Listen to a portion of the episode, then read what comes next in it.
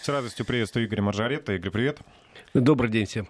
А, этот час мы посвятим всем, кому не безразличны автомобили, кто в них э, влюблен, кто обожает э, руль и колесить по дорогам. А да. Какие у нас есть прекрасные новости? Ой, у нас э, неделя была достаточно богатая хорошими новостями. К счастью, плохих новостей не было, но мы вот обсуждали с тобой не далее, как в среду, важнейшую новость по поводу развития системы ОСАГО.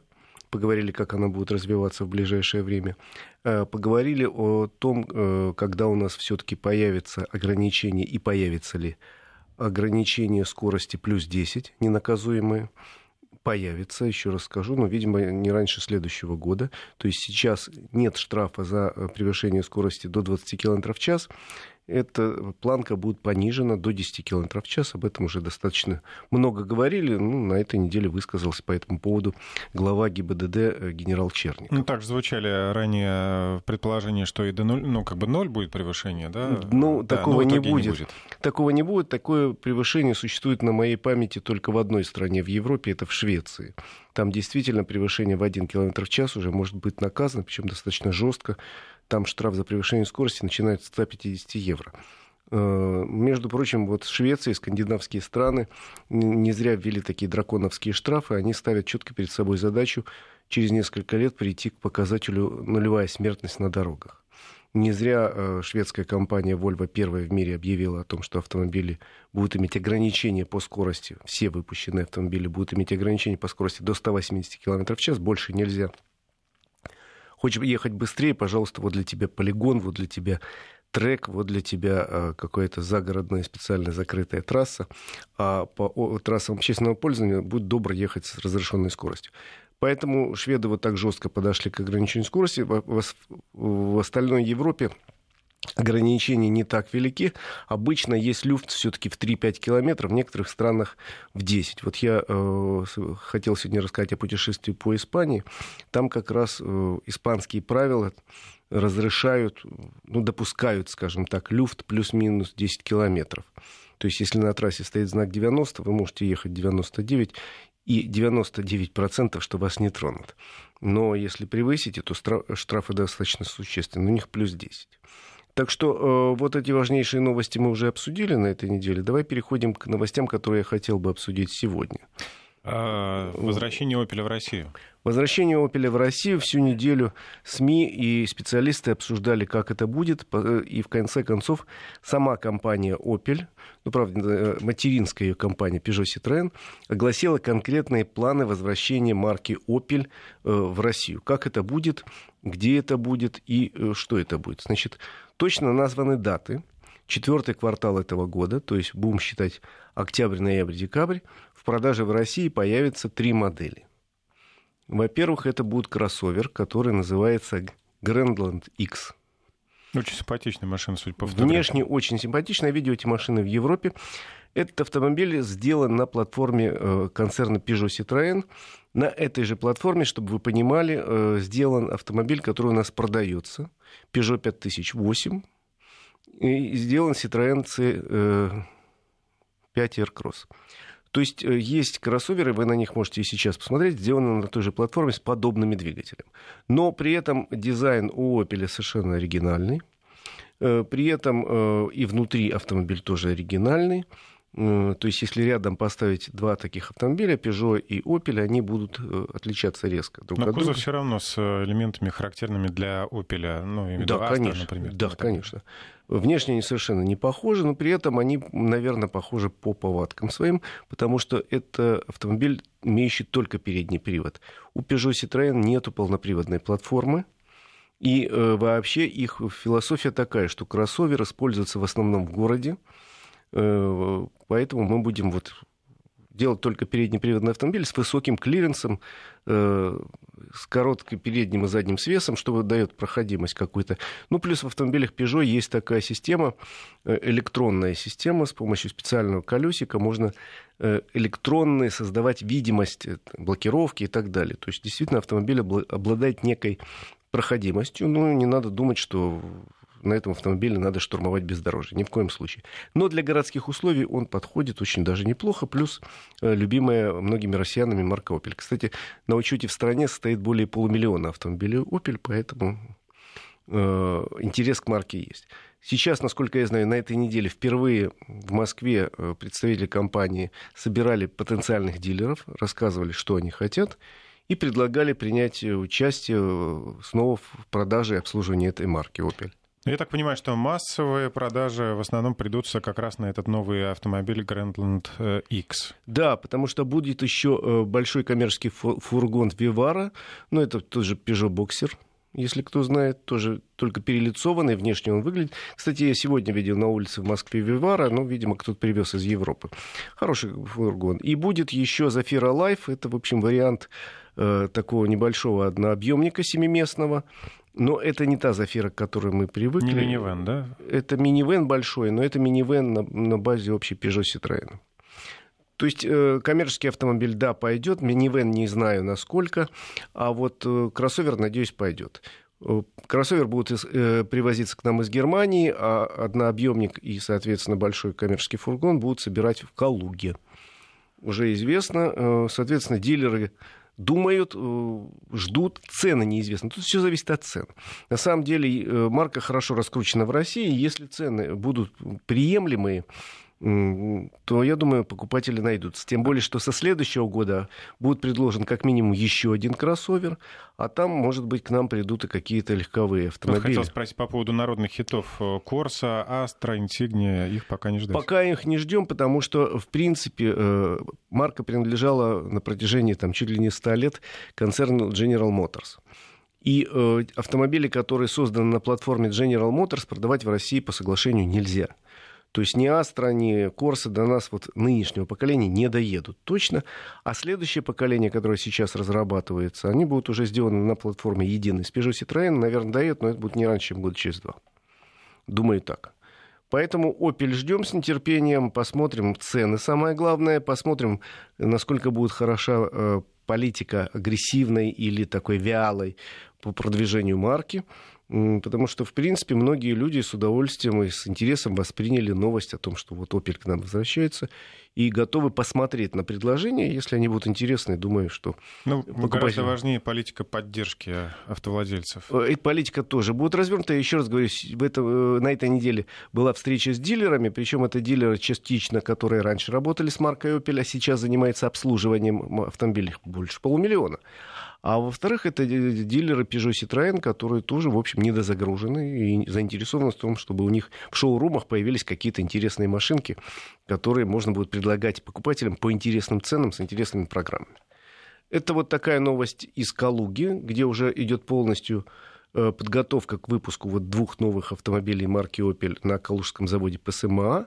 Еще одна новость из Калуги, тоже очень приятная, потому что в рамках специнвест-контракта, это вы говорить надо, э, российского правительства и компании Volkswagen в Калуге расширяется производство двигателей Volkswagen. Давно уже запущен этот завод, он несколько лет работает, очень успешно.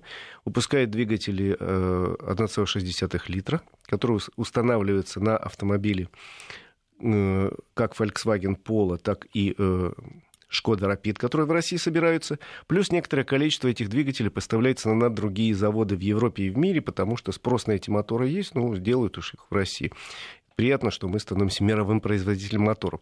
И э, теперь в рамках вот этого специнвестконтракта в Калуге начнут выпускать еще один двигатель, 1,4 литра турбо. Этот мотор тоже будет устанавливаться на автомобилях Шкода и э, Volkswagen в России, но более того, большая часть этих двигателей, как говорится, будет поставляться на экспорт в другие страны. Э, мира, где собирают автомобили Volkswagen, Шкода и других марок. Это классно. Еще раз говорю, что Калуга, мало того, что у нас такой большой кластер по производству машин, там же собирают автомобили Volkswagen, Шкода, Peugeot, Citroën, теперь будет Opel, собирают грузовики э, Volvo и Renault. Ну и вот э, теперь производство двигателей очень крупное. Теперь вот ждем, да, там еще есть большой завод шинный Континенталь, большой завод Континенталя по производству комплектующих, еще несколько автопредприятий серьезных. Там серьезнейший кластер за несколько лет возник. Ну и вот э, двигательный завод становится таким монстром. 300 э, тысяч двигателей будут делать, большая часть из которых будут уезжать за рубеж. Это, в общем, клево. Вот, вот так бы развивалась э, наша автомобильная промышленность и все остальные. Так что... Главное, чтобы рабочие наши не подкачали. Нет, никаких претензий по качеству российской сборки не было и нет. Между прочим, когда мне до сих пор по-прежнему иногда задают вопрос, а вот то, что российская сборка, говорю, слушайте, ну, сейчас в мире идет совершенно четкая диверсификация. Собирают одну модель в одной стране для всего мира, и все нормально. Вот Toyota я хочу, вот японскую. В Россию японские Toyota практически не поставляются, кроме некоторых моделей, а самые массовые модели поставляются всегда из Турции. Ну и что? Чем российская сборка хуже турецкой? Да ничем. Тем более, что если на автомобиле или на двигателе стоит марка, там, Ford или Toyota или Renault или какой-то другой, совершенно неважно, где этот двигатель или автомобиль собран, фирма отвечает своей репутации, своей гарантии и так далее, и заинтересована в том, чтобы, если уж написано на автомобиле, условно говоря, там BMW, то он везде, где бы он ни собирался, в России, в Германии или во Вьетнаме, между прочим, там есть сборочное производство, он бы был совершенно одинакового качества. А есть ли зависимость от того, от того кто руководит э, филиалом какой-то компании в какой-то конкретной стране? Вот, например, э, ПСА будет представлять Драгон Ненадович, да, насколько я понимаю, да. и он будет руководить офисом в Москве. Э, в принципе, любая компания решает по-своему. Кто-то присылает сюда в первую очередь иностранных специалистов, и, как правило, во главе стоят иностранные специалисты в России. Но потом они потихоньку заменяются специалистами российскими, растут все потихонечку.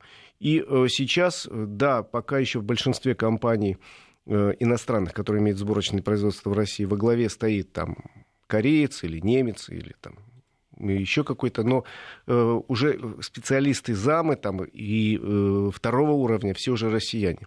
Более того, мы же обсуждали тут на днях новость, что в Солерсе уже всех э, иностранцев из совета директоров потихонечку вытеснили россияне, в хорошем смысле вытеснили, потому что выросло уже поколение инженеров, российских управленцев, которые научились руководить крупными э, машиностроительными предприятиями, совершенно ничем не хуже, чем это делают маститые иностранцы. Хотя в мире есть менеджеры там, великого уровня, которых пока еще мы не достигли. Но я могу сейчас так вспоминать э, представительства разных компаний иностранных, где-то там иностранцы, а где-то есть россияне, и совершенно нормальные, руководят, никаких претензий нет.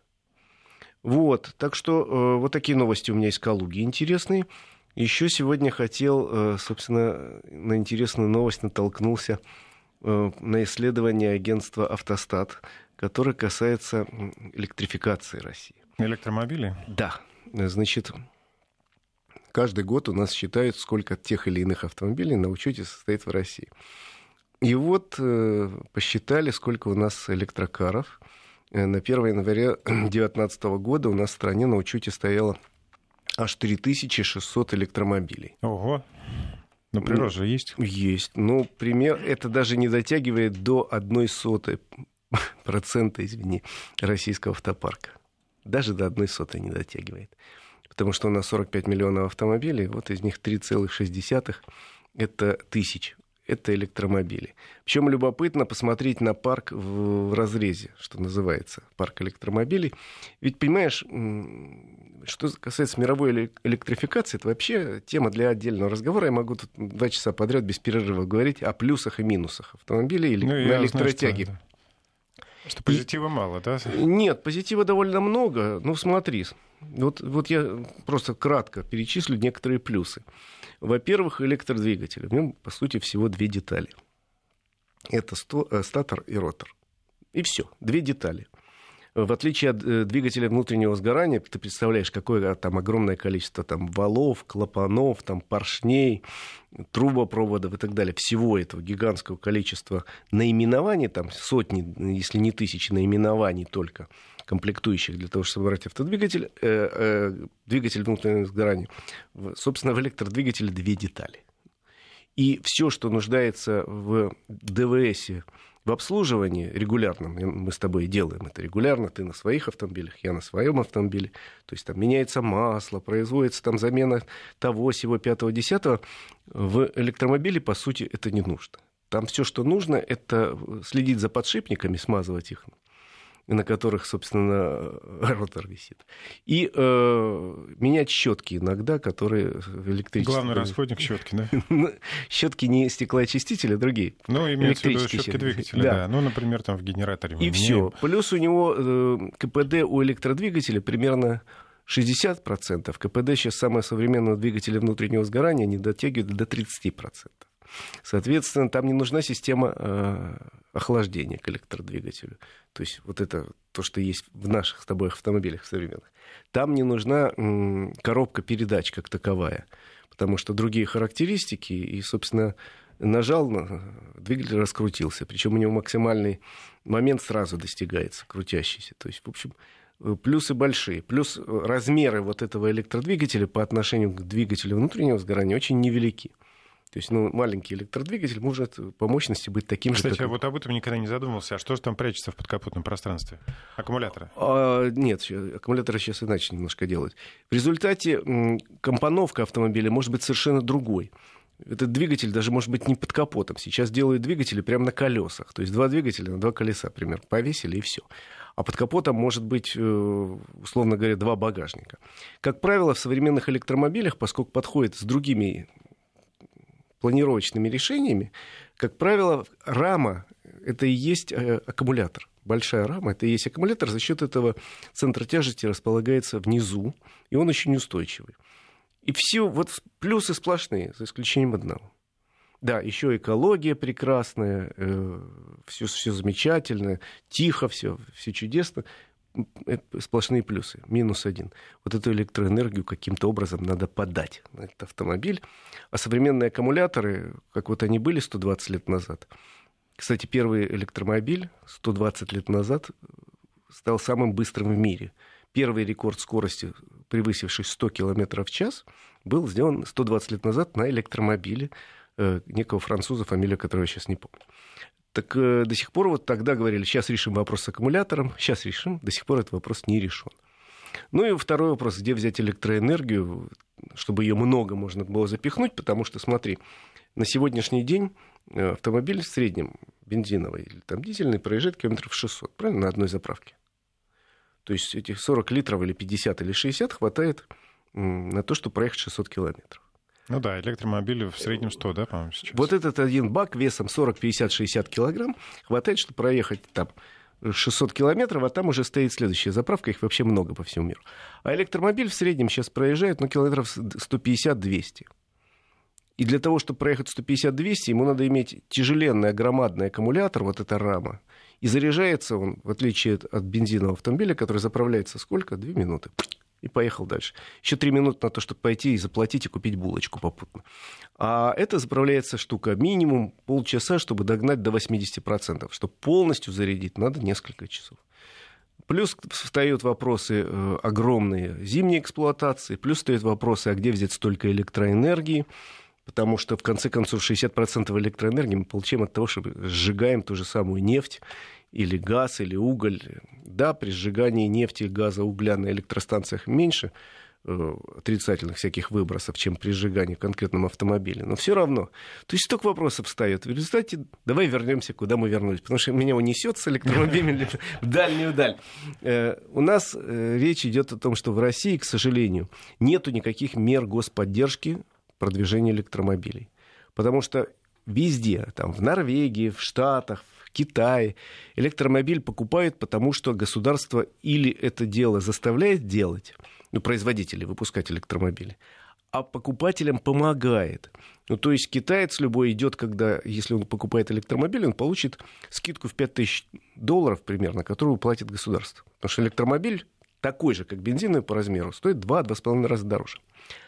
Значит, 5 тысяч ему дает государство. Он освобождается от массы там, налогов. Он при этом получает возможность въезда в города, чего там не получится обычным двигателем. Он получает возможность парковаться. Он получает возможность, в конце концов, в крупных городах вообще зарегистрировать автомобиль, потому что бензиновый сейчас, чтобы зарегистрировать, надо участвовать в аукционе или там в лотерее. Ну и так далее. То есть большие льготы, с одной стороны, а производители бьют по голове в Китае. Говорят, родной, если ты не будешь производить менее там, 7% автомобилей, мы тебя прикроем, электромобилей, мы тебя прикроем.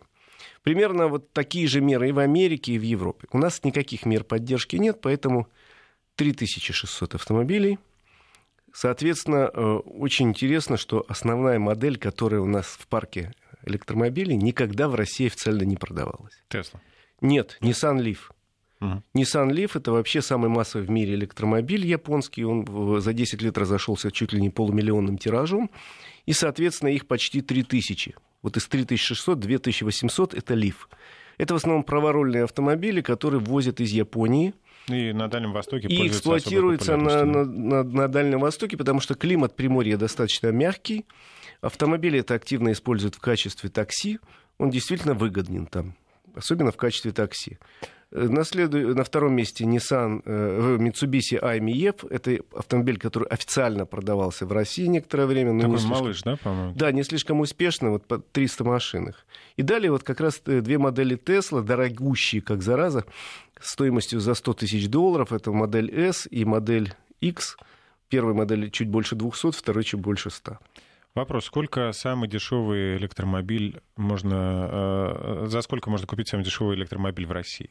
БУ или там новый, неважно? БУ э, можно купить на Дальнем Востоке, праворульные достаточно недорого, потому они и пользуются популярностью. Хороший электромобиль в хорошем состоянии можно купить, условно говоря, за полмиллиона э, рублей, и вы его будете достаточно долго эксплуатировать и беспроблемно, поскольку они долгоиграющие.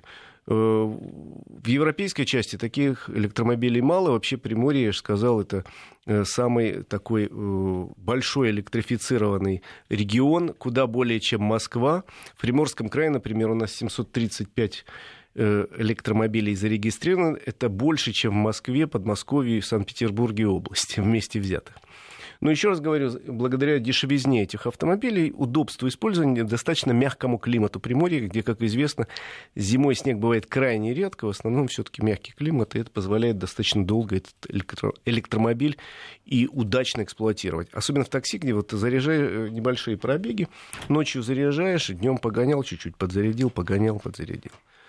Но вообще развитие электромобилей в нашей стране это вещь в себе. Пока не будет государственной поддержки, это никакой перспективы электромобилей в России нет. Это удел энтузи... энтузиастов. Ну что, ну, пожалуй, хватит о серьезном, пора поговорить побольше о приятном. Это да, путешествие. Тем более пообещали потепление в России со следующей недели. Жду с нетерпением. Уже немножко достала зима, хочется тепла, солнышка и немножко зелени. Немножко зелени у меня было не так давно. Путешествовал по Испании. Э, любопытная была поездка. Тут проехали и э, по побережью самого э, Средиземного моря и немножко по островам покататься удалось, в частности по Майорке. Хотел некоторые вещи рассказать. Почему еще Испания любопытна, как мне кажется. Я посмотрел статистические данные. В прошлом году больше полумиллиона россиян отдыхало летом в Испании. И, соответственно, тема, я думаю, многим будет довольно любопытна. А я упор хочу сделать как раз на правила дорожного движения в Испании, потому что они перед поездкой в каждую страну я смотрю, э, ну, с профессиональной точки зрения, чем отличаются их нравы, их правила, их дороги от наших, чему бы нам поучиться, и что надо точно знать, и ни в коем случае не пытаться там руководствоваться российскими навыками в той или иной стране. Я уже прежний, в предыдущей получасе сказал, что, например, в Швеции ни в коем случае нельзя нарушать скоростной режим, плюс один километр, если вас заметит камера или полицейский, а в Швеции очень много автомобилей скрытого э, патрулирования по дорогам передвигается, то э, а-ля Улюну 150 евро заплати. В этом смысле в Испании немножко полиберальнее – потому что правила дорожного движения, ну, в Испании они примерно такие же, как в России. Собственно, надо понимать, что у нас вся Европа гармонизирована по правилам дорожного движения. Есть Венская конвенция, в которой участвует и Российская Федерация. И, соответственно, и правила, и права у нас практически э, соответствуют. Но есть нюансы все равно. Ну, есть, бывает. конечно, нюансы, причем э, какие-то нюансы прописаны, а какие-то не прописаны, о чем я хотел как раз рассказать. Кстати, вопрос задают по правам. Права в Испании российские признают совершенно, поскольку они соответствуют Венской конвенции, причем права признают любые наши, и старые, которые вот большие, э, ламинированные, и маленькие современные розовые, э, пластиковые тоже признают как единственный документ, который вот разрешает водить автомобиль, тем более категория у нас тоже совпадает абсолютно точно с испанскими, ну и никаких проблем с российскими правами нет. Для того, чтобы взять автомобиль в аренду, достаточно иметь права, э, паспорт, э, кредитную карточку.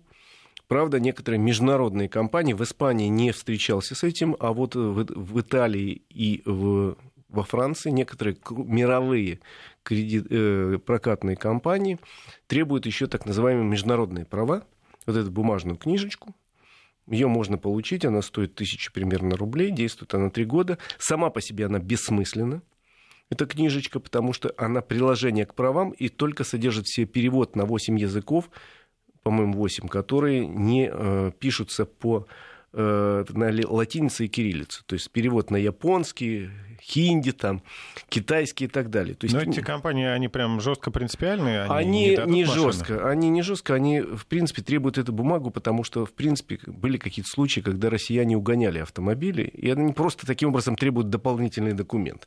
С таким же успехом они могли спросить справку от МСЖЭКа о том, что у меня заплачено за электроэнергию. Ну вот, на самом деле, если один наш коллега в Италии столкнулся с проблемой, с него требовали эту бумагу, но он с ним поругался, и в конце концов сказали, нет, так что быть, берите.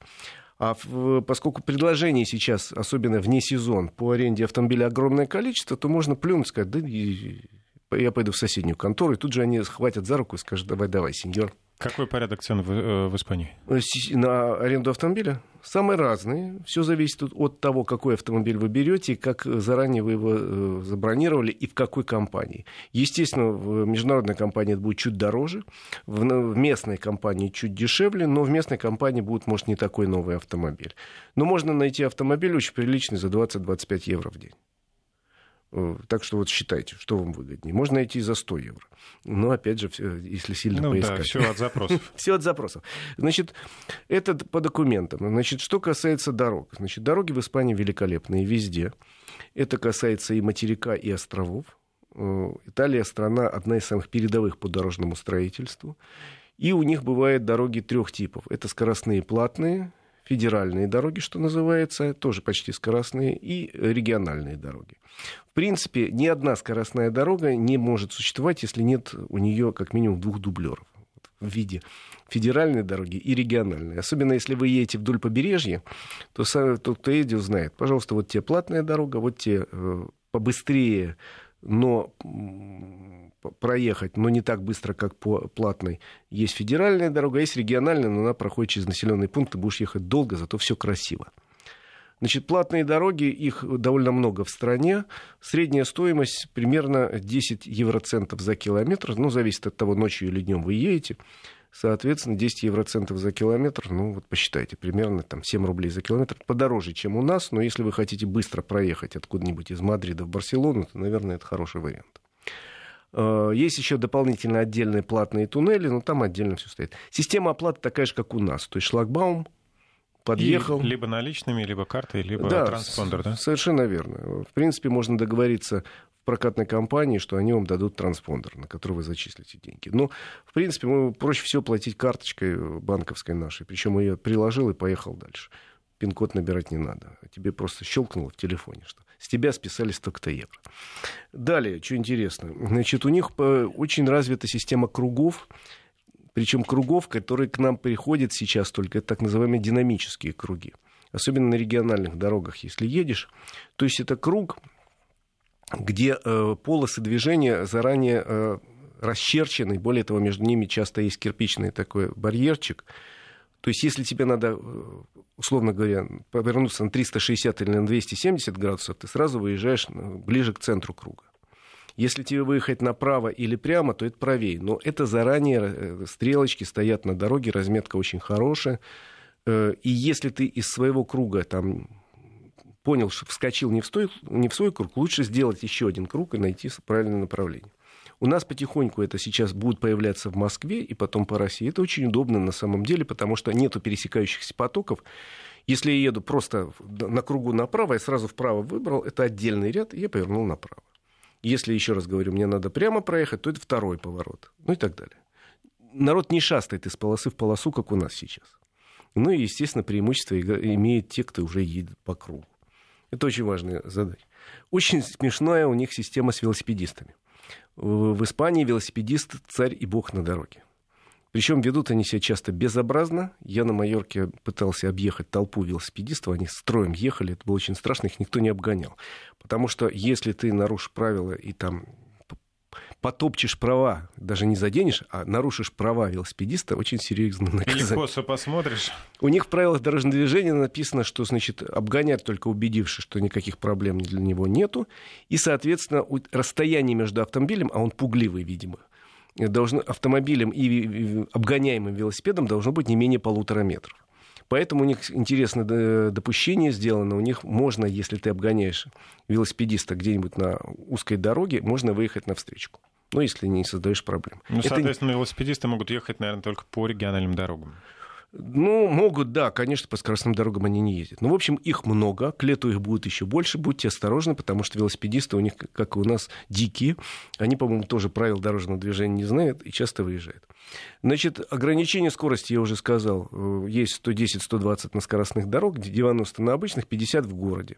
Нарушение до плюс 10 километров не карается так написано в испанском законе, но если вы э, превысили скорость на плюс там, 12 километров, это уже, допустим, будет 100 евро штрафа. Вообще штрафы довольно существенные, начинаются со 100 евро. Самые неприятные штрафы, это, конечно, за э, непристегнутый ремень, 200 евро с каждого.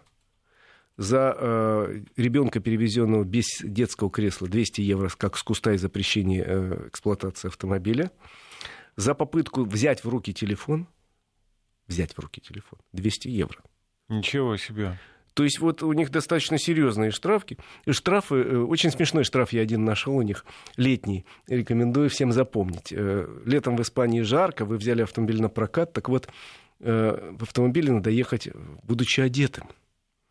Нельзя ехать без... Да, ну, имеется в виду, что хотя бы футболку. Да, без футболки нельзя, если голый торс, 80 э, евро в штраф. Еще один я нашел за тапки, за шлепки. Э, на автомобиле нельзя, автомобилем нельзя управлять, если в шлепках, потому что вдруг они попадут под педаль. Ну, это вопрос безопасности. Да, а тоже майка? 8... А майка — это просто вопрос эстетики. Может, кому-то шокирует моя волосатая грудь. Ну, в общем, нельзя. 80 евро, имейте в виду, будете брать автомобиль. А вообще штрафы, средние штрафы, если не, нет серьезных каких-то нарушений, от 100 до 600 евро. Платить можно на месте карточкой или наличными полицейскому. Он выдаст тут же квитанцию, либо можно заплатить в банке. Как и у нас очень хорошее правило, если не очень серьезные нарушения, 50% скидка первые 15 дней действует. Алкоголь, значит, у них 0,5 э, разрешено, но лучше все-таки не употреблять, поскольку если превышение, сразу 600 долларов. А ну, вы... к тому же в чужой стране лучше. А вы, не... вы поймете, что у вас 0,5 или 0,52. А если 0,52, это сразу 600 евро. Кому хочется платить.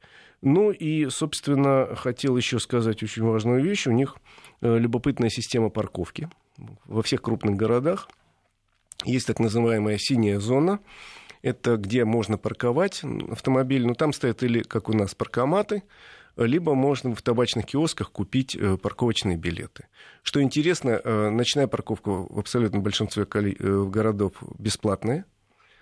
Платная парковка только два раза в день что, опять же, интересно. Обычно с 9, э, с 8 утра до 2 часов дня платная парковка, и потом э, с 4 где-то до э, ну, до сиесты, да, и после. До сиесты и после сиесты платная. Во время сиесты вы можете бесплатно оставить, но, опять же, ограничения есть. Как правило, автомобиль больше двух часов нельзя ни на платной, ни на бесплатной парковке оставлять. Если это в центре города, но бесплатную парковку в центре любого города вы замучаетесь искать. Вот э, такие любопытные вещи про Испанию. Я не первый раз езжу по этой стране. Проехал ее практически всю за несколько раз, начиная от страны Басков на севере, кончая, конечно, побережьем на юге, Атлантическое побережье в районе Кадиса, острова, ну, в первую очередь, на Майорке. И, в общем, могу сказать, что вполне себя комфортно чувствуешь за рулем автомобиля, не надо э, просто есть местные джигиты, которые любят там, позажигать. Не надо пытаться им подражать, потому что там есть люди, которые местные, я видел, которые проскакивают на красный свет. Редко, но бывает. Средний испанский водитель, он достаточно дисциплинированный, хотя у них тоже бывает, конечно, закидоны. Особенно... как у нас, драки на дорогах. Не видел, не зная, не видел, но вообще, конечно, водят они достаточно рисково, особенно вот я сейчас был на Майорке, серпантин горный, они там любят погонять, ну, на серпантин русского человека запусти, мы тоже любим погонять. Значит, парк в Испании достаточно разнообразный. Очень любят они автомобили, в первую очередь, своей марки Seat. На втором месте у них по популярности стоят автомобили немецких марок очень любят. Ну, а потом и французы, и какие-то... Я ездил, я был как раз на презентации автомобиля Toyota Corolla нового поколения. Toyota вот решила презентовать в Испании. Это уже 12-е поколение автомобиля Corolla, который на сегодняшний день один из самых массовых в мире автомобилей, если все 12 поколений посчитать. Начиная с 66 года во всем мире продается, 150 стран мира, в том числе вот там была презентация в Испании европейская, были э, журналисты из всех стран Европы, в том числе из России, которым показали вот этот автомобиль. Э, немножко обидно, потому что в Европе будут продаваться и универсал, и хэтчбэк, и седан. В Россию пойдет только седан. К сожалению, мне очень понравился и универсал, и хэтчбэк, которые будут для Европы. Но они говорят, что этот автомобиль получается дороже, и в России не пойдет. У нас будут только седаны, к сожалению, только с одним двигателем. Двигатель 1.6 122 лошадиных силы, раньше был еще 1,8, 140 не будет, будет только 1,6, 122 лошадиных силы. Э, к сожалению, две коробки, механика и вариатор. Ну, что могу сказать по поводу этой машины? Они считают, что э, теперь они сделали маленькую э, Toyota Camry, потому что внешне если Королла предыдущего поколения достаточно была обычным автомобилем, теперь она стала реально красивой. Но мне казалось, что, кстати, Королла, она все время немножко подрастала все эти годы. Она подросла, она стала действительно красивой. Многие узлы перешли к ней от Кемри. Реально, например, подвеска теперь от Кемри. И, соответственно, она великолепно рулится на любой дороге, чего раньше, ну, просто был раньше хороший надежный автомобиль, а теперь вот я попробовал на серпантине, рулиться великолепно. Машина вписывается во все повороты, просто сказка. Э, единственное, э, недостаток, по большому счету, это вот то, что этот вариатор в сочетании с этим двигателем не очень любит э, резких ускорений. Если вы любите передвигаться плавно, размеренно, то это великолепный автомобиль. Если любите вот позажигать, особенно там на серпантине со свистом тормозов, впишется автомобиль прекрасно в поворот, но при этом начнет несколько громко рычать, обижаться двигатель. А вот что касается оснащения, то это действительно совершеннейшая Toyota Camry, потому что в автомобиле C-класса я, например, впервые вижу э, какие-то вещи для э, этого автомобиля сделаны, ну, там совершенно потрясающие системы безопасности которых не было никогда в автомобилях такого класса. Там шесть подушек минимальной комплектации меньше не бывает. Там. Независимо от рынка, да? Э, да, это э, какие-то вещи, которые, ну, например, видел ли ты когда-нибудь в автомобилях класса С проекцию на, э, на, на лобовое стекло приборов? А тут она есть, как в Кемри. Э, тут и двухзонный климат-контроль, и обогревы всех сидений рулей. В общем, очень много. И все системы безопасности, все системы комфорта, все есть при этом. Но, конечно, цена соответствующая. На вопрос а японцы говорят, ну, вы знаете, это автомобиль действительно более высокого класса. Мы специально поставили такую цену, и надо понимать, что самый дешевый автомобиль оценивается теперь Corolla миллион двести.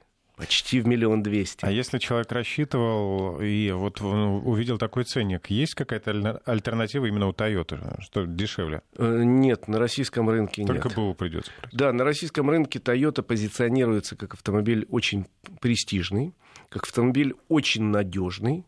У них же вот, вот их фишка это надежность. Автомобиль очень комфортный. И если вот сейчас Corolla стоит от миллиона 170 тысяч, до миллиона семисот тысяч. То есть дешевле можно купить даже Кемри. Но объективно Королла никогда не считалась у нас престижной. Ну, хорошая машина, действительно, но она такая Ты вот знаешь, обычная, по-моему. У меня была, ну, из того поколения автомобилей, которые пригоняли из-за границы, я в начале 90-х гонял, у меня была Королла. Она была такая простая, она была такая, в общем, никакая по дизайну. Тогдашнее поколение их называли мыльницами в Европе. Но при этом она безотказно служила мне года два, причем достался уже четырехлетний, по-моему. Я ее продал потом своей коллеге на работе, она лет 10 потом ездила, горе не знала. Действительно, может быть, тогдашнее поколение Toyota, оно не было красивым вот в понимании нашем. Вот, дизайн такой, вот так увидел там, как Citroёны какие-нибудь, вот и сердце так затрепетало. Но в то же время они славились надежностью, комфортом и такой неубиваемостью. Нынешняя Королла еще красивая, в общем, э, хорошая по всем своим параметрам, достаточно э, экономичная на трассе, на любой я попробовал, но при этом дешевой эту машину назвать уже не получится, увы. А вообще, э, на самом деле, переходя от конкретной Toyota Corolla, которая мне понравилась, я еще одну тему хотел вспомнить. Э, она мне очень интересна. Эта тема касается автомобилей с правым рулем. Посчитали количество автомобилей э, с правым рулем в России выяснилось, что у нас 3 миллиона, почти 400 тысяч автомобилей в российском парке праворульных. И абсолютный лидер там Toyota. Абсолютный лидер, причем... Ну, ясно и понятно почему. Почти 8% это российского автопарка праворульный. В основном это, конечно, Дальний Восток. Там э, автомобили с правым рулем занимают огромную долю рынка. Там на например, в Приморском крае, по-моему, процентов 80 всех автомобилей легковых, это с правым рулем. Другое дело, что, к сожалению, они не слишком новые там, и средний возраст автомобиля э, на Дальнем Востоке э, сильно за 15 лет, а в Приморском крае он вообще подходит к 20 годам. Но это тоже говорит, между прочим, о надежности праворульных автомобилей. Я э, не поклонник их, хотя ездил одно время на праворульной Тойоте, правда, давно, лет 15 назад. Не была такая. А, но все-таки довольно большое количество людей выбирает эти автомобили. Более того, наше правительство пошло на определенные послабления. И сейчас э, ввести автомобиль праворульный на Дальнем Востоке можно, э, даже не ставя на него оборудование «Эра ГЛОНАСС». Спасибо Игорю Маржаретто. Очень много сегодня полезной и интересной информации. До новой встречи в среду.